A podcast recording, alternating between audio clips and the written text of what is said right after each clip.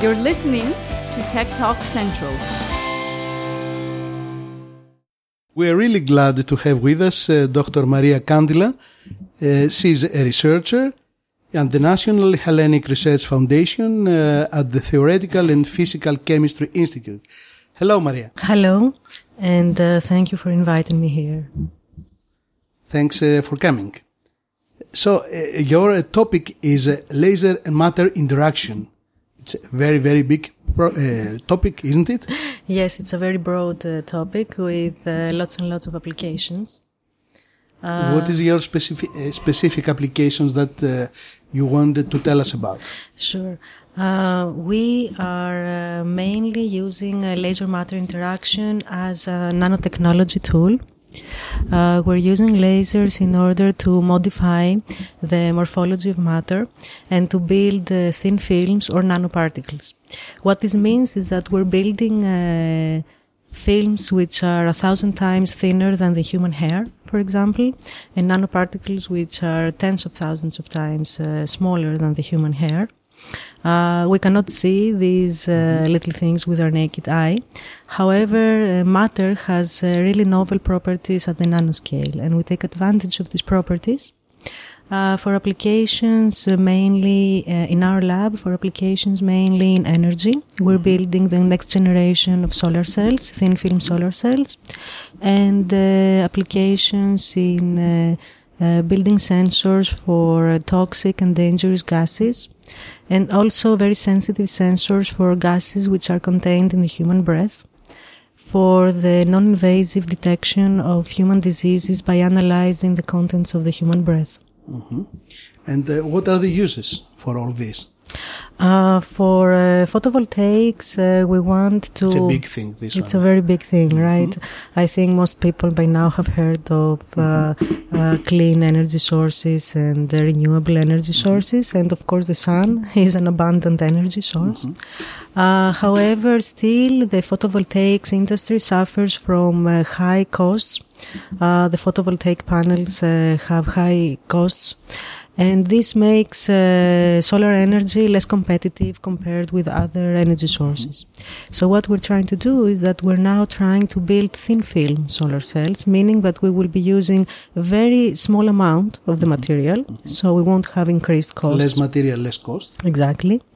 Uh, but what you compromise there is that you compromise efficiency because the more material you use, the more you absorb the sunlight. The sunlight and then the more we can produce. So, what is your trick for that? So, our trick is to combine nanotechnology uh, with our thin film uh, solar cells. We embed metallic nanoparticles, so little particles thousands of times smaller than the human hair, as I said, made of gold or silver and we embed them in the thin film uh, solar cells, which are made of traditional silicon, like the macroscopic solar cells. Mm-hmm. And these metallic nanoparticles have the property that they enhance the absorption of sunlight by the solar cell material. But silver and gold are uh, quite expensive, no? Yes, but we use them in such small quantities, uh, really trace quantities, mm-hmm. uh, that uh, they become an advantage uh, as mm-hmm. opposed to a disadvantage. Mm-hmm. Okay. Uh, so this also uh, gives us the opportunity to use cheaper forms of silicon, such as amorphous silicon, and not high quality crystalline silicon. So overall, we reduce the cost mm-hmm. of the devices. How much? Uh, we expect uh, we expect uh, solar cell technology to become competitive this way with uh, the cheapest forms of uh, electrical uh, conver- electrical energy production, mm-hmm. so that we can see a very a much bigger fraction of electricity being produced by solar panels in the future. That's good. That's good. Then about uh, the sensors. Yes, moving on to another subject. Again, we're using uh, laser as a nanotechnology tool, as a tool of fabricating uh, devices uh, in the nanoscale. Uh, with uh, enhanced property when it comes to sensing the presence of certain gases mm-hmm. that we would be interested in detecting. This could be, for example, uh, toxic or dangerous gas- gases that we shouldn't inhale, or that in uh, large quantities they can become flammable. Yes. Even hydrogen itself, for example, we have worked a lot with hydrogen sensors. Hydrogen is highly inflammable. Exactly. Above a certain concentration, it becomes uh, flammable. Uh, so because we, hydrogen is projected as a, as a um, uh, fuel for the future, uh, maybe we will even have cars uh, running on uh, hydrogen. It would be very important to know when you have a leak and whether you're in danger. It's also a gas that it is widely used in uh, many industrial processes, in uh, factories. Exactly. Uh, so you want to know when you have a leak early on, so that you don't waste hydrogen and also you don't put people's lives in danger. Uh, so you need sensors then. Are You they know- expensive, these kind of sensors? Uh, no, I mean, uh, they would be, we are trying to make them again as cost effective as uh, possible. Uh, so they can be everywhere. They can be everywhere. We want them to be cost effective. We want them to be lightweight. Uh, we want them to run on low power consumption, so they are efficient in terms of energy. Uh, we want them to be reliable in the long run. Uh, and uh, we would like them to be uh, as sensitive as possible, of course, so that you can start detecting a leak uh, or anything of interest uh, the earliest, uh, as early as possible. then, yes. This is one line of activity. Uh, the other idea of making gas sensors is to use them for medical purposes. Our uh, breath contains uh, hundreds of uh, different gases in very, very small quantities, in trace quantities, as we call them. And uh, these gases are indicative of uh, certain metabolic or other biological functions inside the body. So if we are able to monitor the quantity of these gases in the human breath, then we would be able to uh, to go on uh, to the early detection of certain diseases because it turns out that certain diseases are associated with increased levels of a gas in the human so breath it's an early detection system. early detection non-invasive, because you wouldn't have course. to take uh, blood or Yes, you know yes. use a needle uh, for example for patients for diabetes patients that Mm-hmm. would be very important because you know how diabetes patients have to monitor their uh, blood glucose blood, level yes. Uh, very frequently and usually it, uh, it's done by finger pricking uh, taking a little uh, bit of blood uh, from And analyzing, yes. and analyzing it. If you could do it by analyzing your breath, then you would have a non-invasive, uh, painless method of, uh, for example, monitoring your uh, glucose.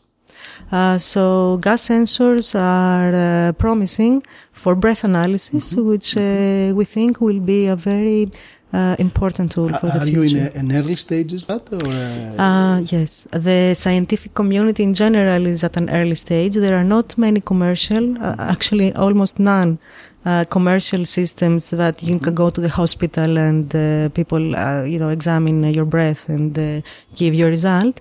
Uh, but it's now starting to develop. develop, yes. And uh, I think it's gonna be a much, much bigger thing in the near future.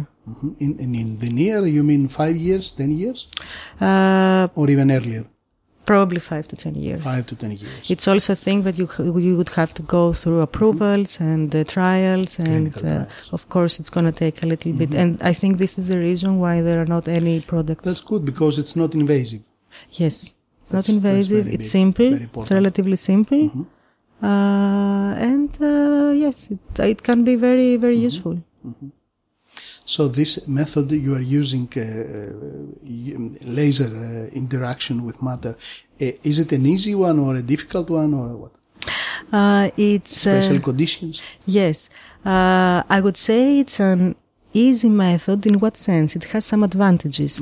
It's easy in what sense? It doesn't need very, very big equipment, very, very big infrastructure. So it means that uh, you don't need a very expensive uh, research center to work on these things. You can do it in a room, a tabletop experiment.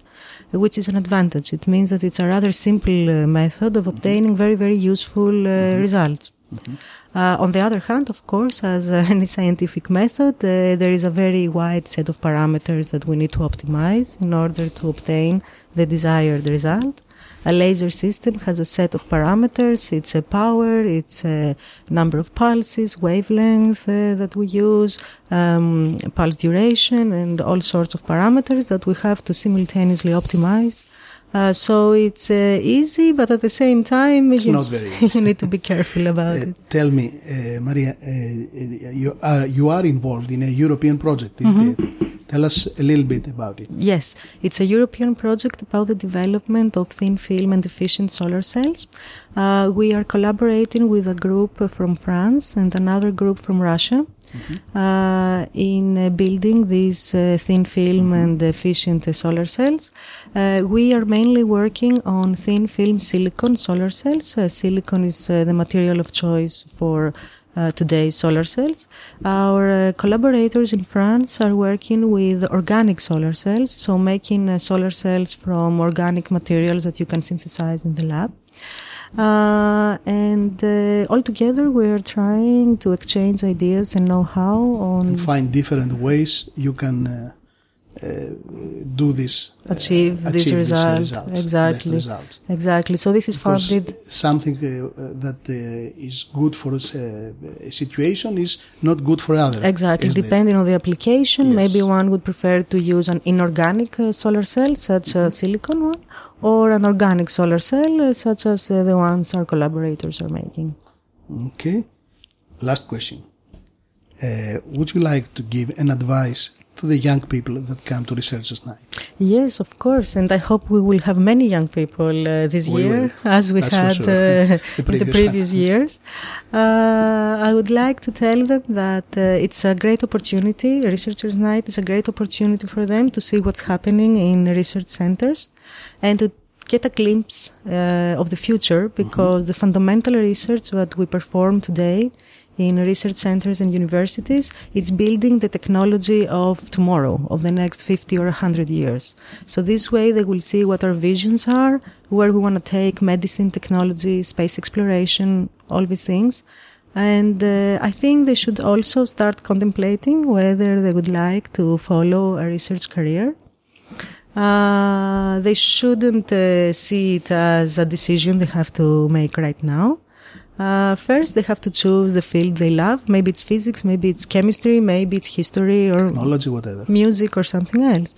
And they should start their studies. And uh, then I think one decides whether they want to continue uh, for a PhD, for postgraduate studies. And uh, once you are doing a PhD, then you see how research is from the inside. You become a young researcher. And I think that uh, near the end of your PhD, you know whether you want to do this for life or not. So they should take it one step at a time, but definitely follow what they like. I wish you all the best uh, in your research. Thank you very much. Thank you very much.